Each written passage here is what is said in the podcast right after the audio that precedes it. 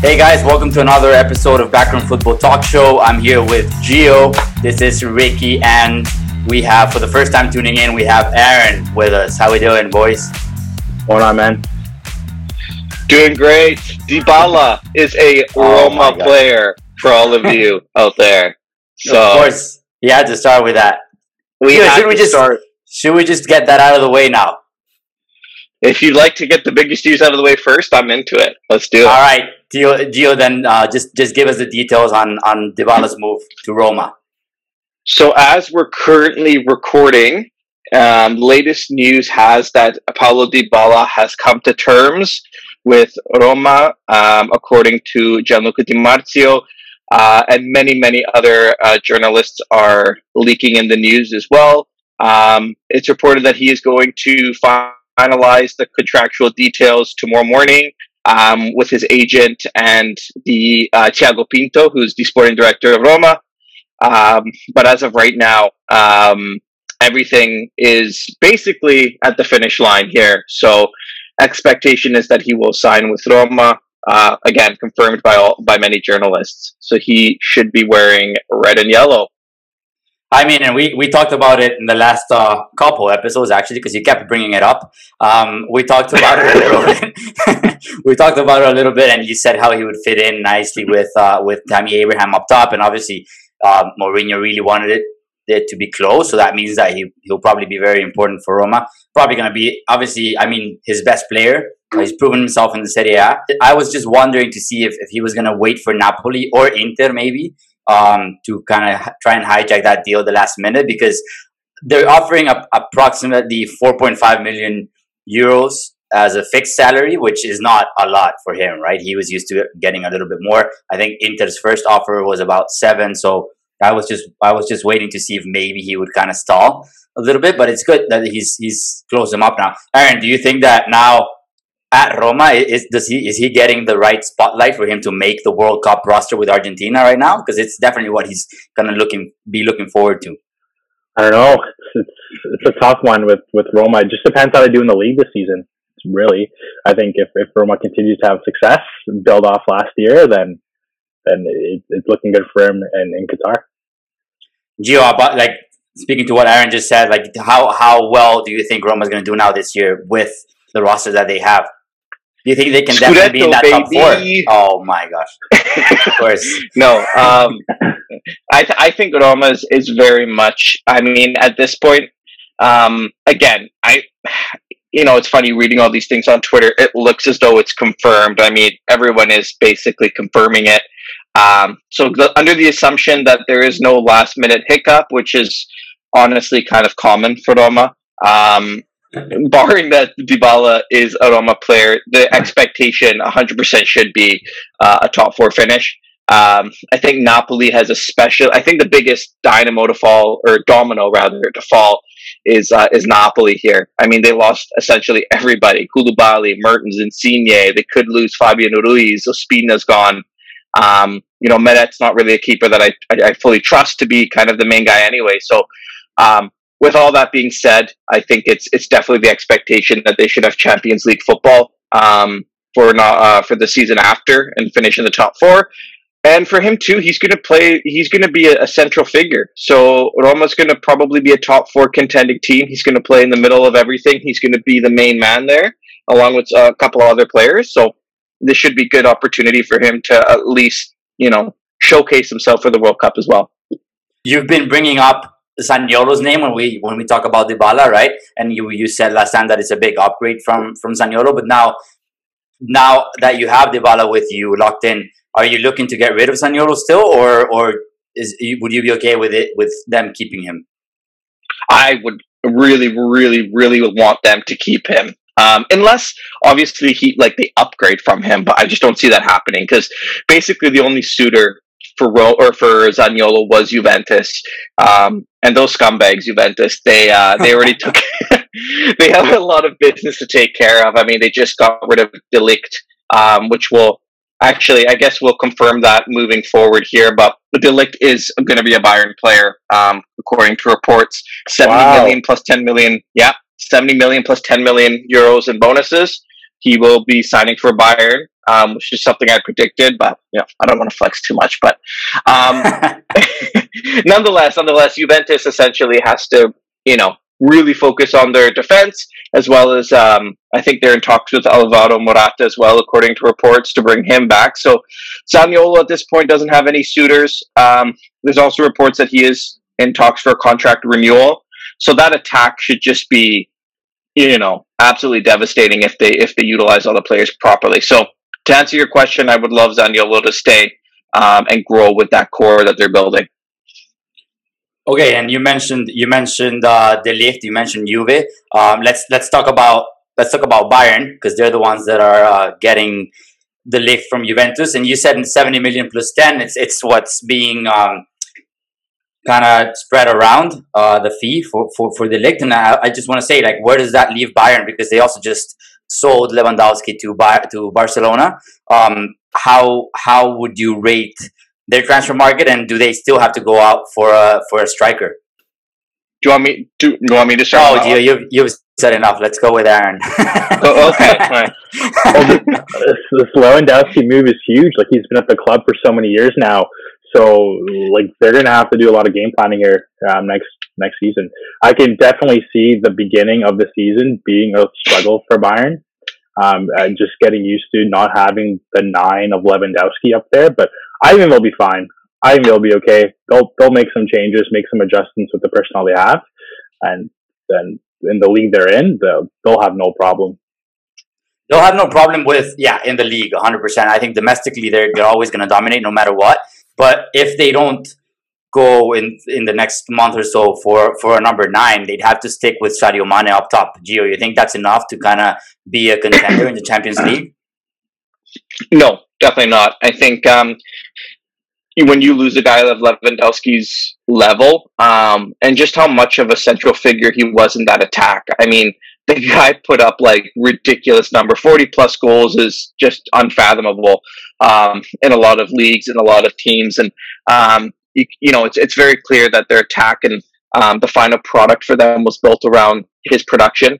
Um, so they definitely need to to replace him in my in my point of view. I think I think domestically they could get away with maybe having Sadio Mane figure as the as the primary, you know, player in their attack and, and build through him. But I think if they want any success in the Champions League, they definitely need to um, to add at that position at the whether it's the nine or just bolstering the attack and kind of seeing what Nagelsmann wants to do um, moving forward there. But um, yeah, I think an upgrade is needed, and I th- I have a player in mind that I think might end up there.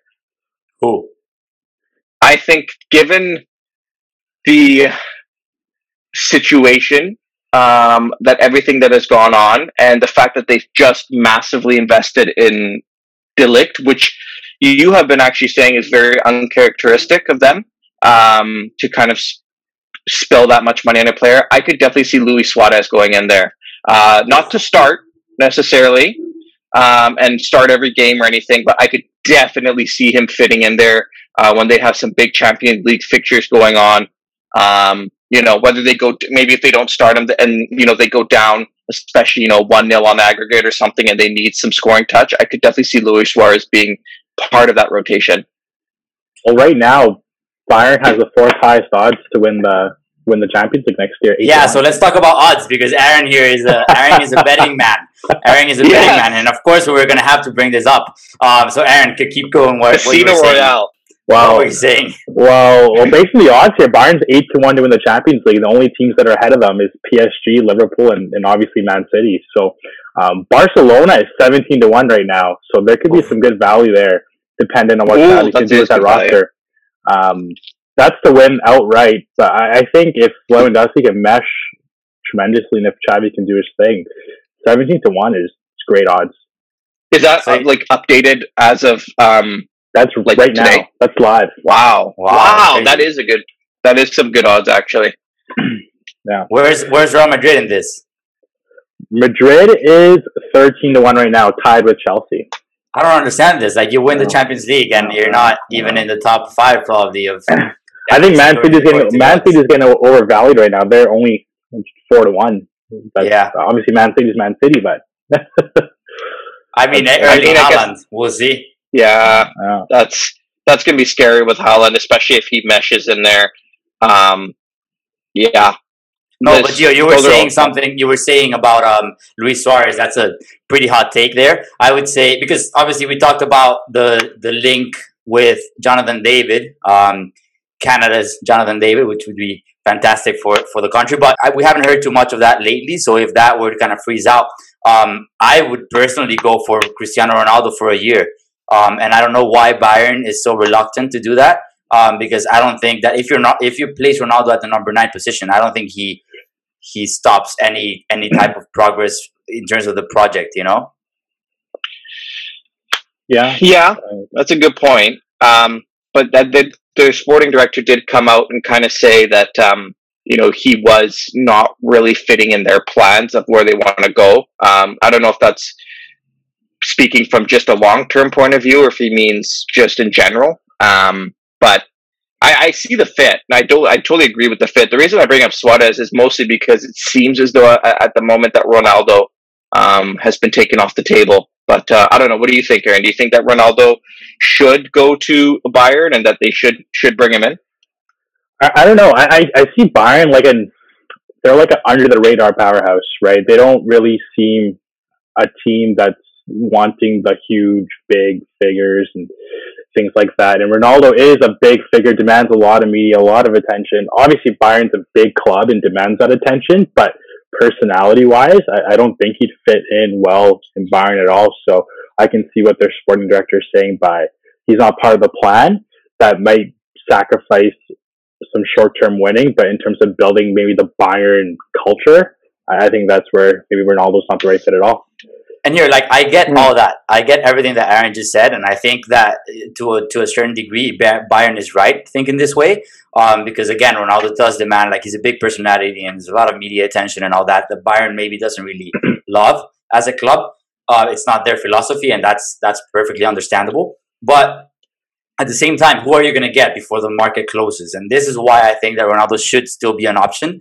Um, because again, you could get Suarez, like you said, Gio. You could get uh, Cavani. You could get Ronaldo. You know, but if out of all these options, the biggest guy in the Champions League is Ronaldo, right? And Bayern don't really care. They don't need anything else to win the Bundesliga. They do need something else for the Champions League. They need that extra, right? And that's where Ronaldo could come in, I think.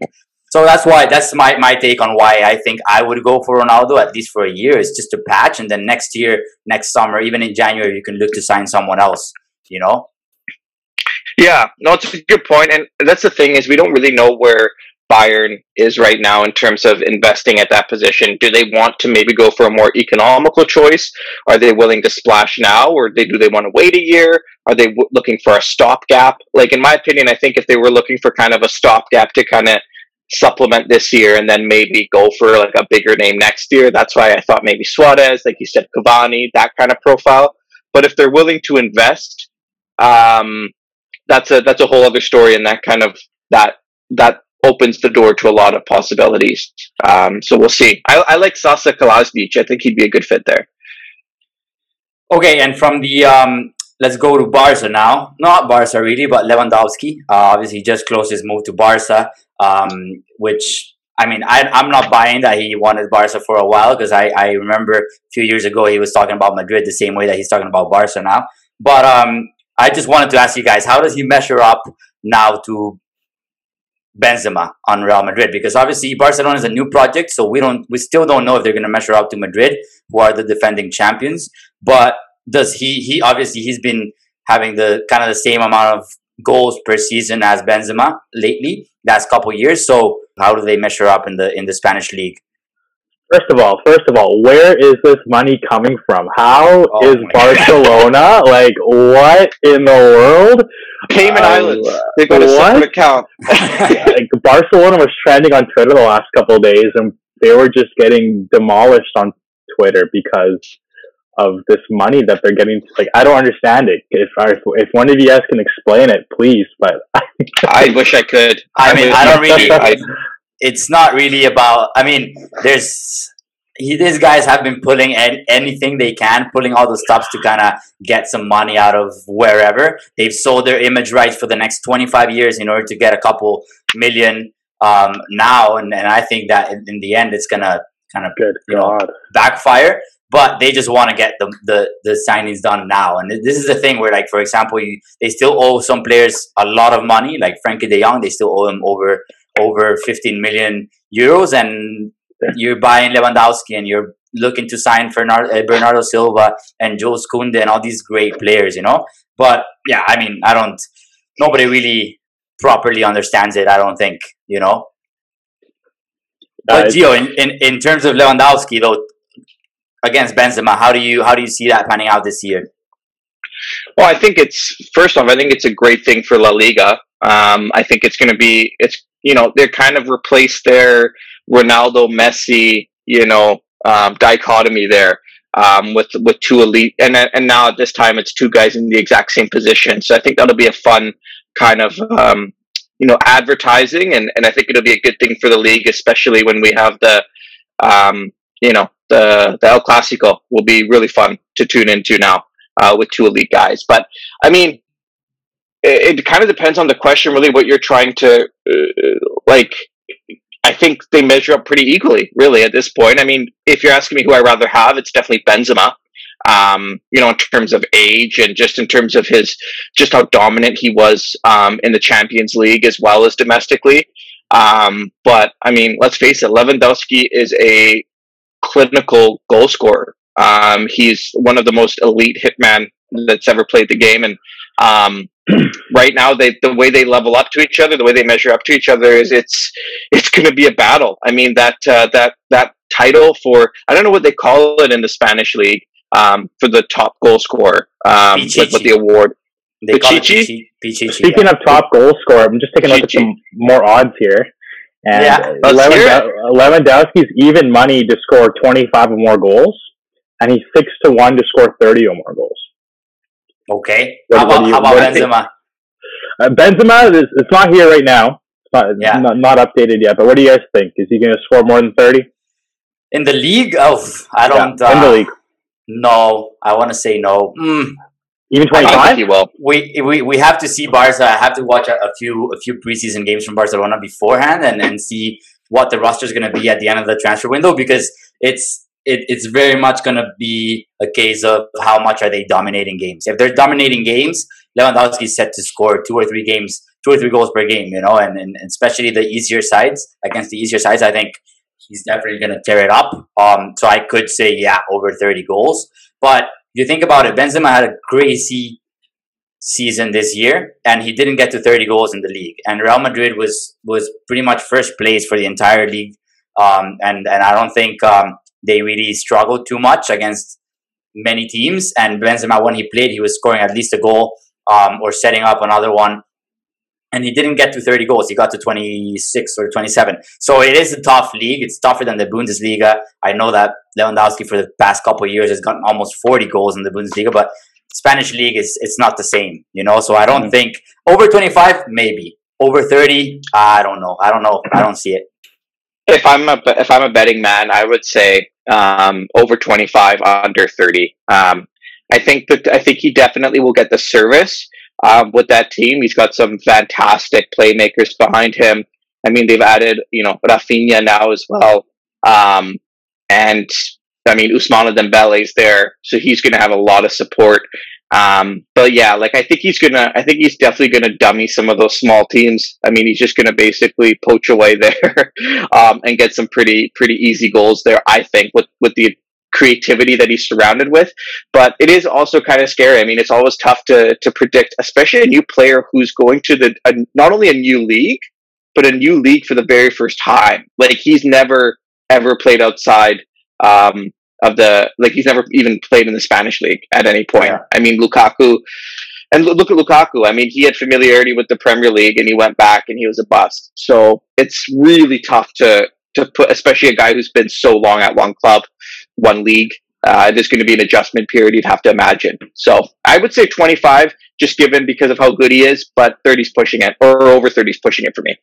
Yeah, me too. I think. Um, so Aaron, Gio was saying that um, now we get like this new rivalry. Obviously, finally replacing the Ronaldo against Messi. Um, and yeah, they're the same position this time, so it's it's a bit more um, relevant in terms of uh, of can you actually put them together or against each other? And and uh, but but one thing is Benzema and Lewandowski. Well, uh, even though they're the number nine position, they're very different, right? Um, the styles are very different. If you think, if you look at his stats for Bayern, Lewandowski in over 300 games for Bayern had 50 something assists, which is not that much, right? So he doesn't tend to assist too much. Obviously, he's a finisher, he puts them away.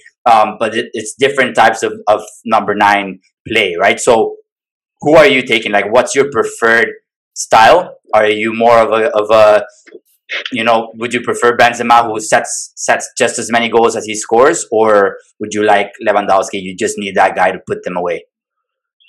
Put put him in the net. Lewandowski, I, I, I love Karim Benzema. I love the way he plays.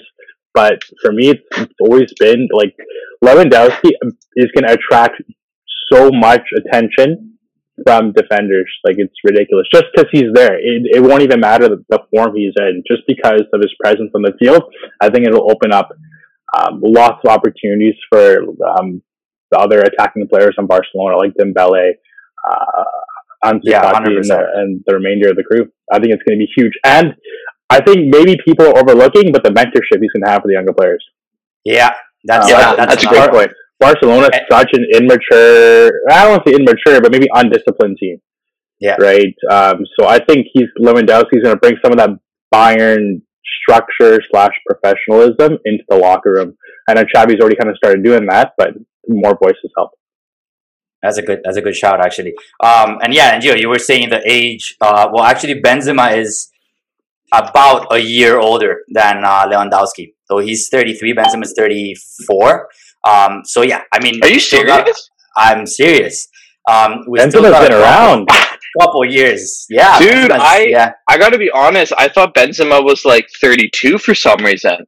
No, he's wow. just uh, he's just that good.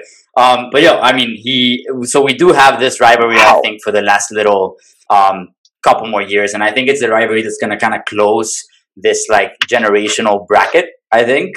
Um, mm-hmm. Obviously, we had Ronaldo and Messi for, for so long, right? Um, okay, so moving on, moving on from uh, Barca, Bayern, Lewandowski, Benzema, all this, uh, we're gonna go to the Premier League. Arsenal continues to add to their transfer uh, market, and they just closed well, pretty much closed. Um, Alexander Zinchenko from Manchester City. Gio, what do you think? How, like, what sort of uh, sensation do you have after this signing? Do you think that it's definitely one that's going to make a big difference at Arsenal? And how does it affect Manchester City? I think I personally am a huge fan of Zinchenko. I think he's a really dynamic um, left back. I mean, I, I saw him you know, obviously he he played a role with Man City, but maybe not a primary role. Um, but um, I think they're going to miss Zinchenko more than they think, um, or more than it may seem on the surface.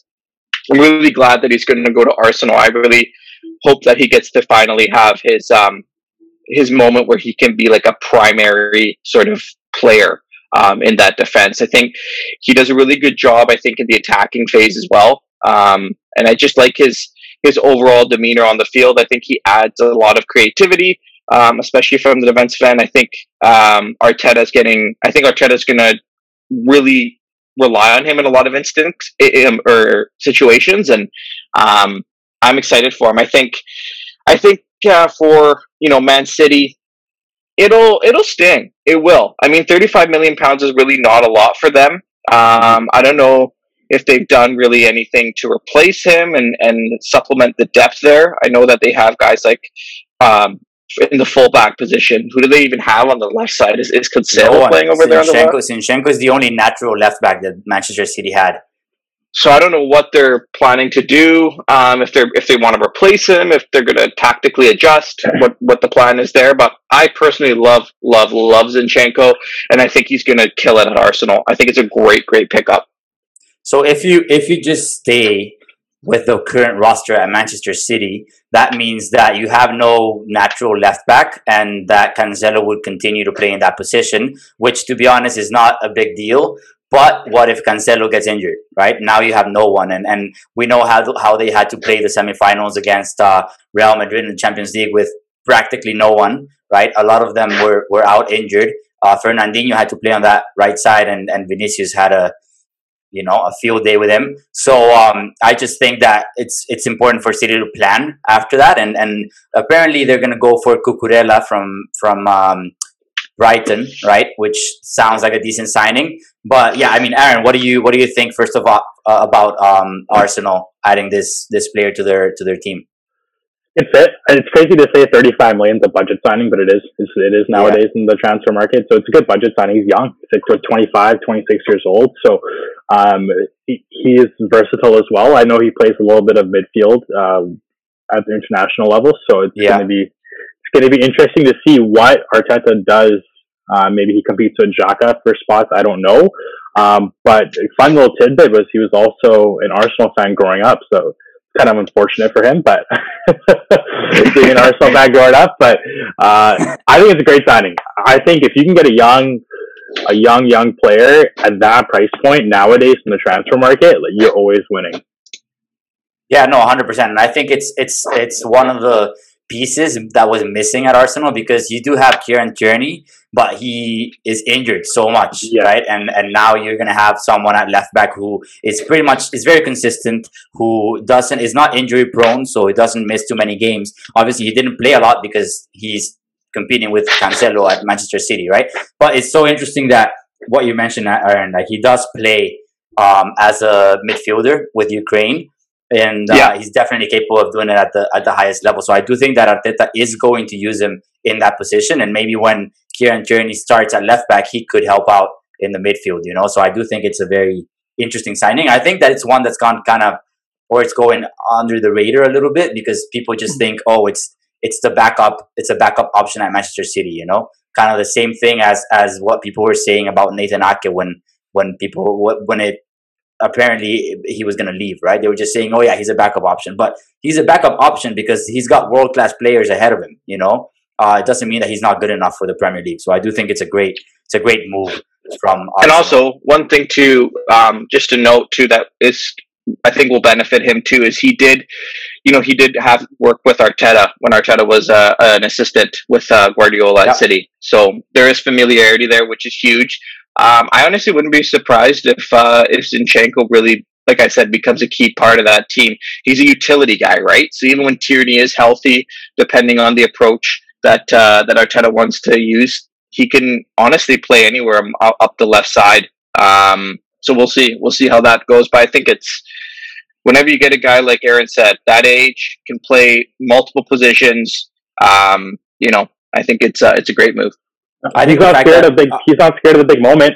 Let's not forget last day of the season. He was subbed on at halftime when when they were down to Villa, and he ended yeah. up, you know, helping out in the game for sure. Goal. So absolutely, so he's used to the big moment. Um, I think he's going to be hungry. He was probably t- sick and tired of, of not getting the playing time. Um, hundred percent. City.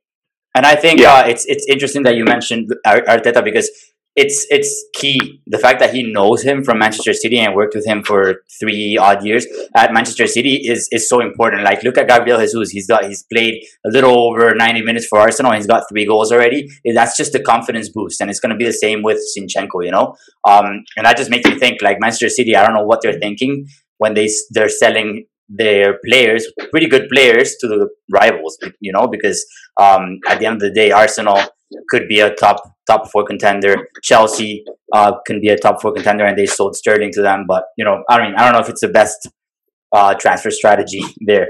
You know, um, okay, let's go to the other side of North London because Tottenham are interested in Memphis Depay. Um, there's a lot of uncertainty around his future because obviously Lewandowski just signed for Barcelona, like we mentioned before, um, and he's the odd man out. Aubameyang is definitely going to stay, and it's going to be Lewandowski and Aubameyang up top at Barcelona. So Depay is the odd man out, and it's it sounds like he would rather go to the Premier League. Um, Sevilla are also looking. Um, sorry, not Sevilla. Barcelona are also looking to ship him off to Sevilla in exchange for Jules Kounde. Um, obviously, money would be involved, so we don't really know where he's going to end up. I think the Premier League suits him now. He obviously didn't uh, do well at United, but that's more of a situation where the club wasn't doing well at all. It was it was a tough time, and he was very young. Now he's matured a lot. He's a very good um, false nine or even a number nine, and and also as a winger. So Spurs are reportedly interested. Chelsea were reportedly interested. Aaron, what do you see him fitting in? Yeah, like like you were saying, his first round in the Premier League was awful with with Man U, and part of it was was him, and, and a lot of it was just due to the circus that was Man U back back then. So I know he's had trips at Lyon and Barcelona, and, and I think he's matured quite a bit over there. Um, I didn't like how he fit in Barcelona, to be honest. Um, it's going to be a telltale how he's going to do in Tottenham, but but it can't get worse than the last time he was at the Premier League with Man U. But I think that experience is going to help him now when he does come to Tottenham. So um, it'll be nice. And I don't think he's going to be sold for too much either. Hey, like about only 20 yeah, pounds, about somewhat. 20, 20 would probably be like the most, and which is weird for me. Like to me, he's he's worth at least 30, you know, but it's just how how it is now. He's not needed. So, and Barca are looking to cash in for De Jong, for him, for whoever they can. So I, I think it's just going to be a, a necessity kind of a sale, and, and it's going to be as, as much as they can get. But Gio, does he fit in at Spurs? Because in my opinion, there's too many. Like they just got Richarlison yeah. too, um, yeah. and and I think he lately in the last few years he's been doing better in a central position with the Netherlands and with Barcelona, not really as a winger. So where could he actually come into that into that roster? I don't think he's a fit either. And I was just going to say too, with the addition of, and not to mention the addition of Richarlison, but the investment in a guy like Richarlison. Like, I understand that Memphis will probably not cost like a crazy amount, just given the fact that Barcelona is looking more or less to offload him, um, and and kind of just get what they can can for him. Um, I don't like the fit at all at the Spurs. I just I don't really understand it, um, unless they're really hoping to maybe give Harry Kane a lot more rest and maybe utilize Memphis in different competitions that they'll be a part of.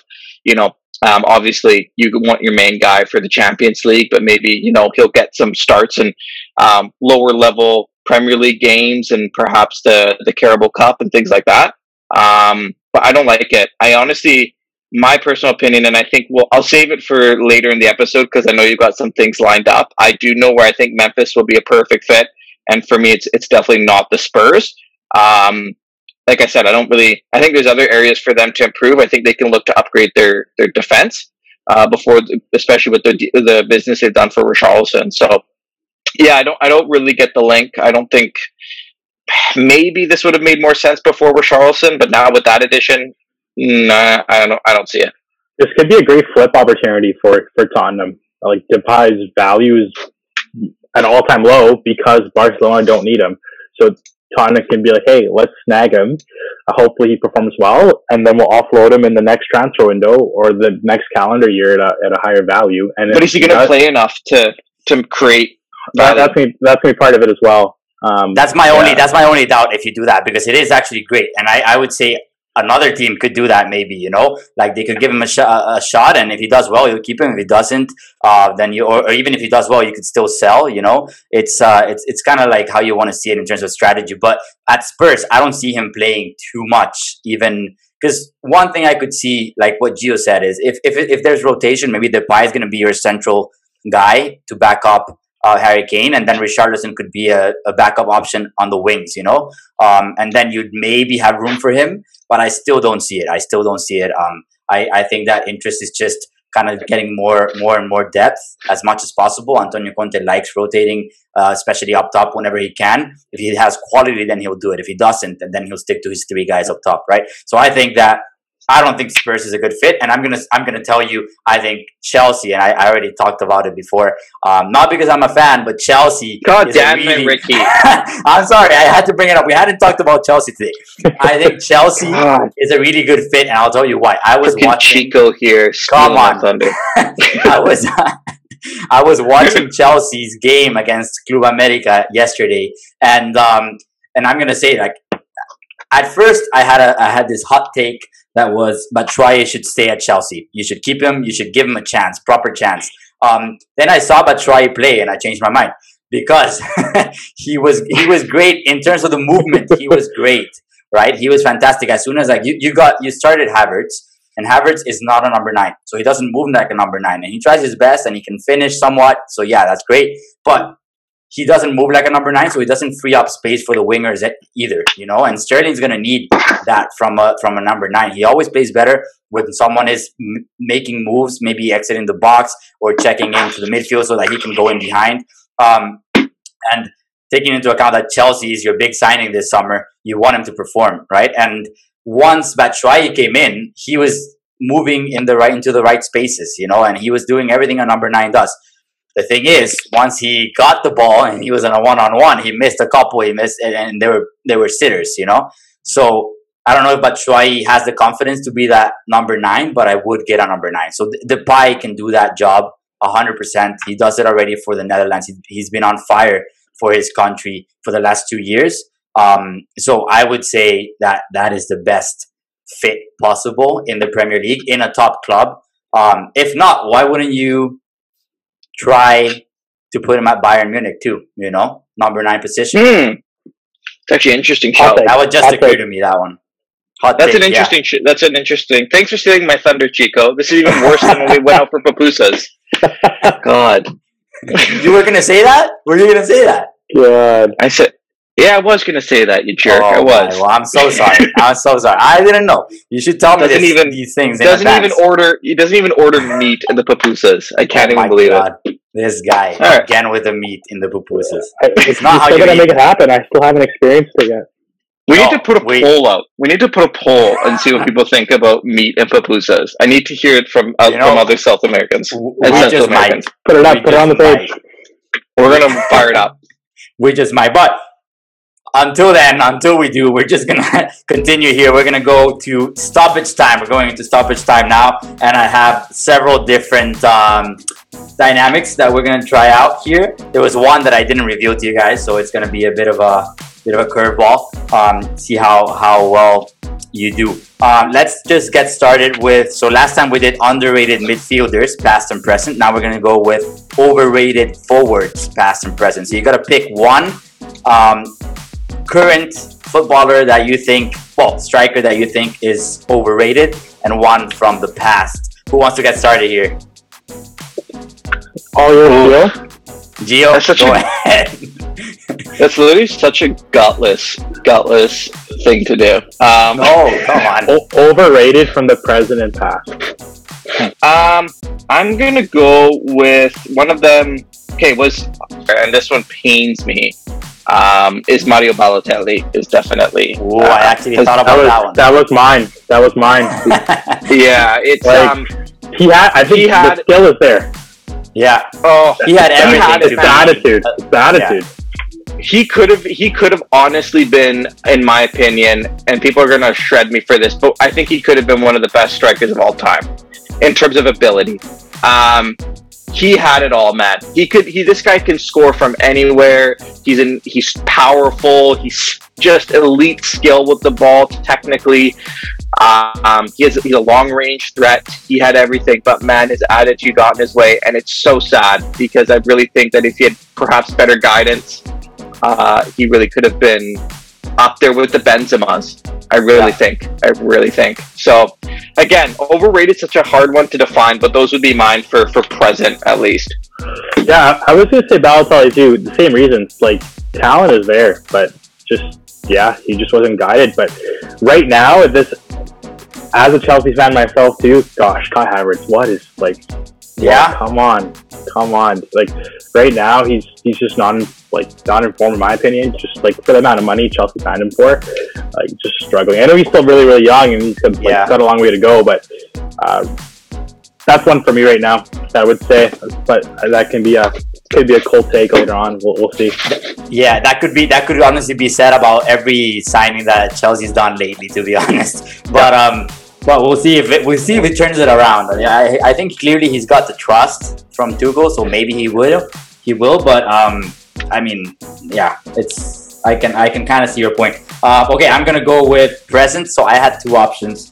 Um, but again, one of them is very young, so I'm gonna give him the benefit of the doubt, and I'm gonna go with the other one, which was Antoine Griezmann.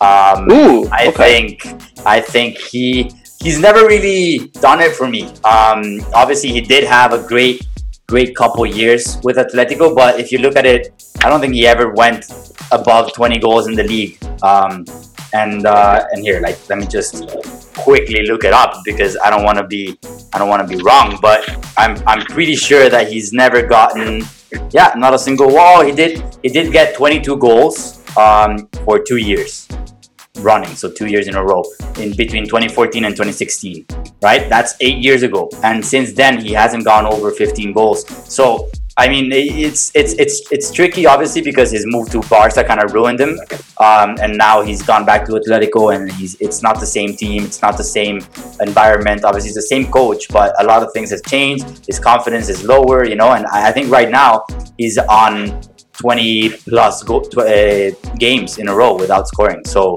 for France, which I well, actually not for France, just in in general, club and and country, which I think is fair. Like it's it's what he's how he's been playing. You know, it's the level he's been giving us right now. Um, but yeah, that would be mine for present. What about past, Gio? Most overrated for the past. Yeah. Can I just say that this is like I hate this. Yeah, Like, I know. like, hey, you gotta, you gotta, you gotta do it sometimes. You know, gotta like be I honest. just I gotta be honest. Like, it's just such a so gutless. Um. Okay. so uh. Okay. It has to be an attacker. Okay. Um. Hmm. I'm gonna go with Michael Owen. wow. Hmm. Okay. Yeah, I'm gonna go with Michael Owen. I think, you know, uh, he He didn't I- I perform at Real Madrid. No, I think he, he was kind of a player that, um, you know, and it's sad to say, but I think a big part of it was injuries that kind of ruined him. Um, you know, he had a really, and also it's kind of, it is a pretty hot take because I think was he was he not the last British player to win the Ballon d'Or? Yeah. Yeah. So I mean, take. yeah. Hot take. he, yeah, he didn't do well at uh, at like you said, Real Madrid. He only lasted a, a season there, as well as, as, as Newcastle. And um, you know, it's the thing is, I do like Michael Owen. I think he was unfairly criticized a lot of his career, um, especially by by English pundits and um, and you, you know. are just criticizing And- now. So it's yeah, your- yeah, and, and me telling him that he's that he's that he's overrated. And uh, um, another overrated player I wanted to mention as well was uh, was Frank Lampard.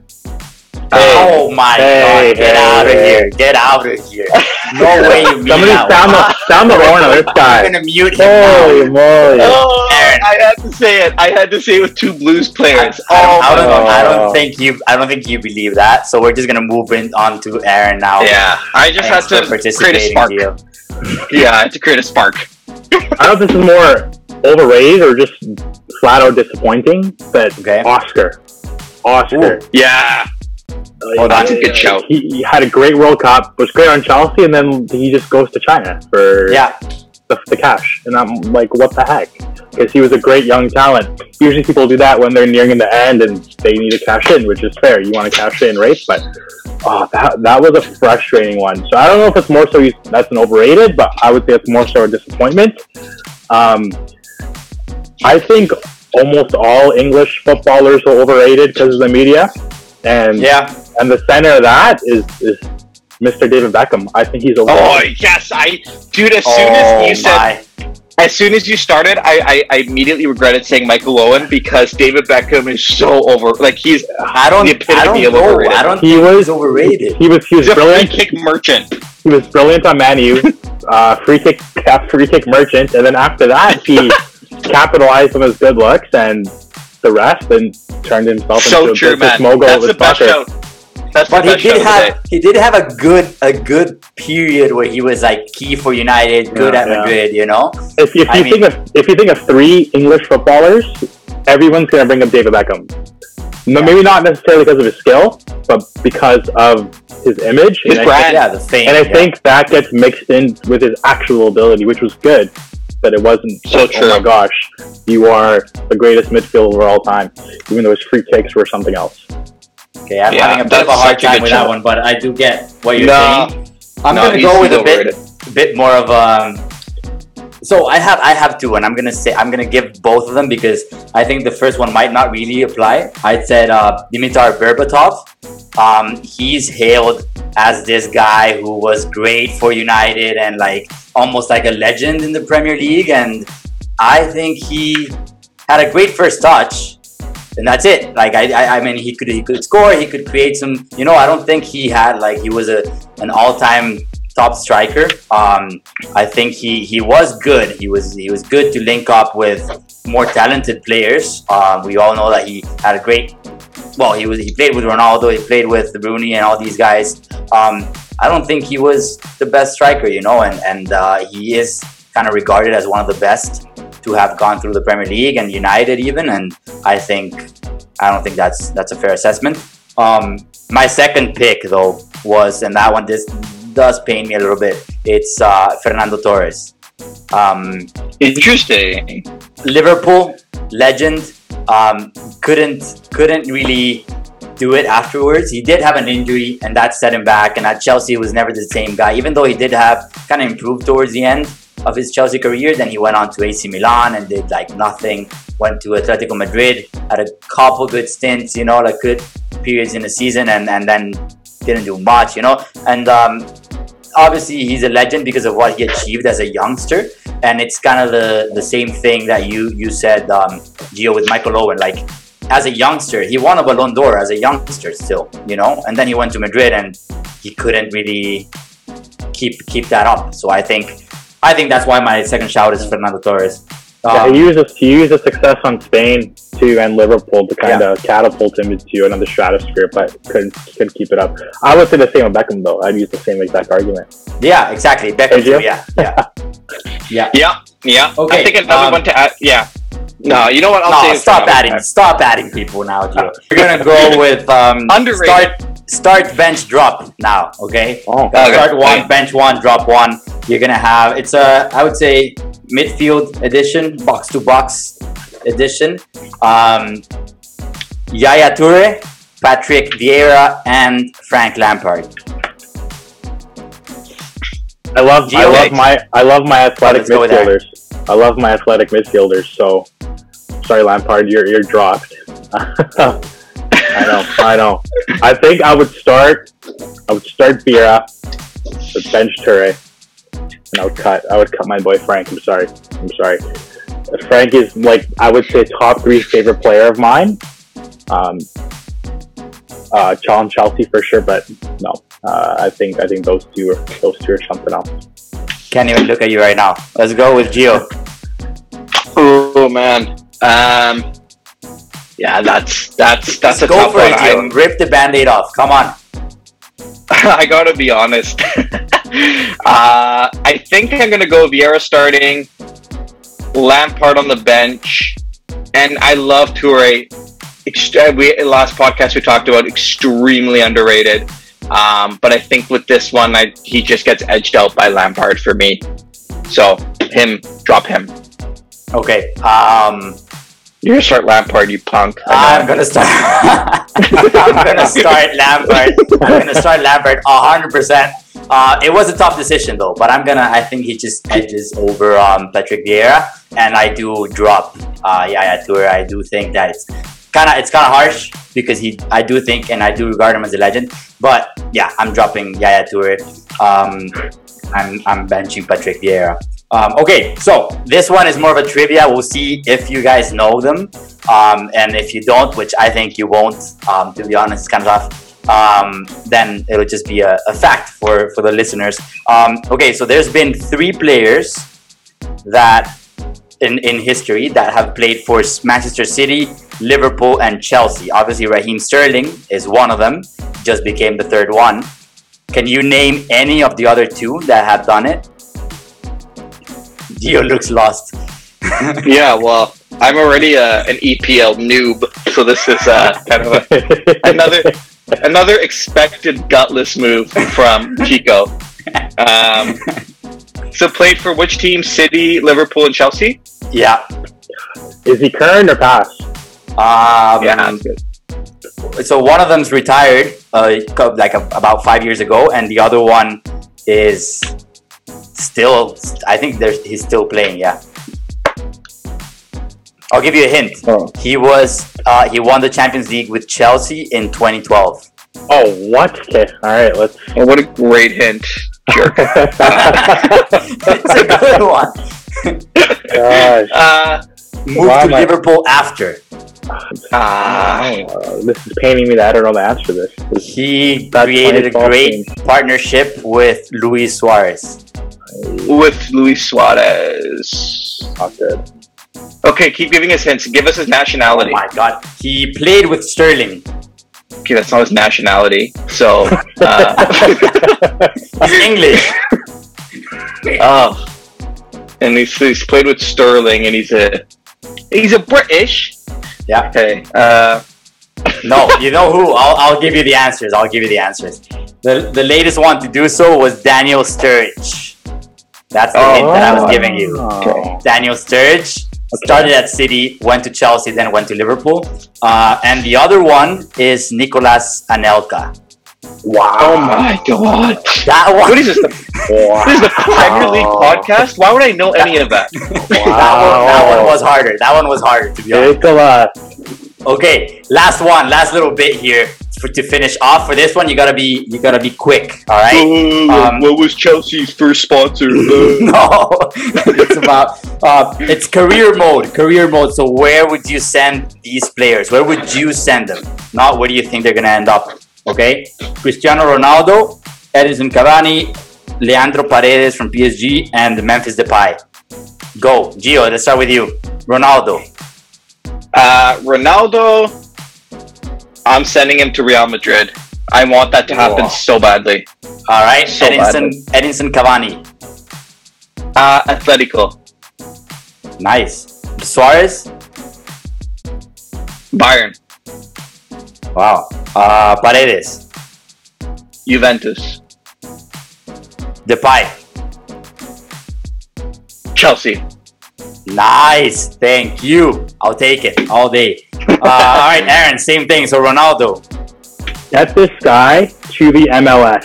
Get this Oh guy. my Get him on Why Inter Miami. Get him on Inter Miami. Get him on the Get him on the Whitecaps, Whitecaps. Yeah. Yeah, hundred percent. Uh, we, we won't appreciate him here. We'll run him out of town. Okay, Cav- Cavani. Cavani. Ah, yeah, that's an interesting one. Get him on to Leicester. Get him on. Ooh. I've been, I've been to Leicester. You want to keep him in the Prem? Yeah, get him to Leicester. I don't mind it. All right, me neither. Uh, Luis Suarez. Porto. Nice. I was sent him to the Portuguese league. Right before he goes back to back to the MLS or retires. He's gonna get partner up with Ronaldo. He's linked with River. He's linked with River Plate, by the way. Yeah, he, he is. He was. I don't know. Uh, what about Leandro Paredes from PSG? Where would you put him? Yeah, uh, I'm not too sure. He's on PSG right now. You don't really care about him too much. No, I, I really don't. have an I really don't. You know, that's, that's Atletico. Atletico. I can give him to Okay, Roma. Ro- I think Roma, he- needs, Roma needs all the help they need. Round two, baby. Seals a return You- to Roma. Okay, and Memphis. I think Memphis. No, no, no. Why? United. MLS. get him, get him to the MLS. Get Oh him, my God. get him to the. MLS. Let him dominate the MLS. Increase his value Cincinnati. and get out. Go to like a No. really irrelevant MLS team. Like I go to the. Clearly, I'm trying to build the MLS. I'm one of those guys that Colorado hops into career mode, hops into career mode, just jumps on a random MLS team and springs them into glory. Okay, I'll give you. I'll give you my my quick fire ones here. Um, Ronaldo. Where would I send him? I would send him to Bayern Munich. Edinson happening. Cavani. Go on. Edinson, Edinson Cavani. I would send to Napoli. Um, Ooh. Luis Luis Suarez. baby. Yeah, Luis Suarez, Aston Villa in the Prem. Nice. Um, Paredes, I said I said United or Juventus. I, I would think United, um, better fit. Juventus, there's already a lot of a lot of midfielders in there. Um, and Memphis Depay, Chelsea FC. Although I want to add, I could also I could also like a return to Manchester United. Um, try it out now with a proper coach, you know, a proper, um, hopefully improved environment. Um, and I think Ten Hag could make it work, you know. Um, but yeah, that that's that's my pick for Depay.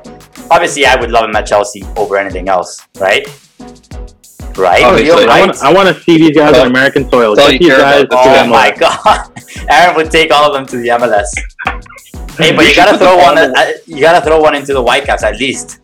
All of them at the Whitecaps. I- Make I- Whitecaps a super team. If get Cavani on the Whitecaps. Just There five strikers at the Whitecaps, just all starting. Could you imagine like CR7, Cavani, and Depay just all signed for the Whitecaps? We'd God. still You've already got you've already got the national team of Italy in Toronto. Might as well do it. Yeah, honestly, that's what, that's what I'm saying. We gotta we gotta build a nationality kind of program here in Vancouver. Gosh. I love it. I think I, Okay, think we're. I think I think we're starting with the Koreans. We got like YP Lee, and now we gotta get these other guys. Son. on, you know? We got to get Yeah, Son in here. Get Sonny. Love it. All right, boys. This was it. This was it for today. All right, for all everybody who's listening, thanks for joining in uh, from home, from work, wherever you are. If no one's listening, then great. Still a great chat with these guys. Um, glad to have you in, Aron, for the first time. Appreciate it. Thank you guys. Let's keep it going with uh, with uh, pro line best bets over here. I liked it. yeah, I like That's that a, let, let's just let's just continue the push to get these guys to the MLS. All right, we'll, we'll see it. We'll it. see it on our Twitter. Um, okay, guys, thanks for joining in. Make sure you follow us on Twitter at Backroom Footy, and yeah, send anything you wanna, anything you want us to talk about. You can also suggest some topics. If not, just interact with us because we love it. Gio loves it, especially. And if you have anything bad to say about Roma, please send it over to our Twitter so then Gio can assess it. La Joya, is it La Joya or La? In La Spanish? Joya. La Joya. La Joya. Welcome. Benvenuto. Let's get it. all right, all right, guys. See ya. All right, take care. Ciao. Take care, buddy.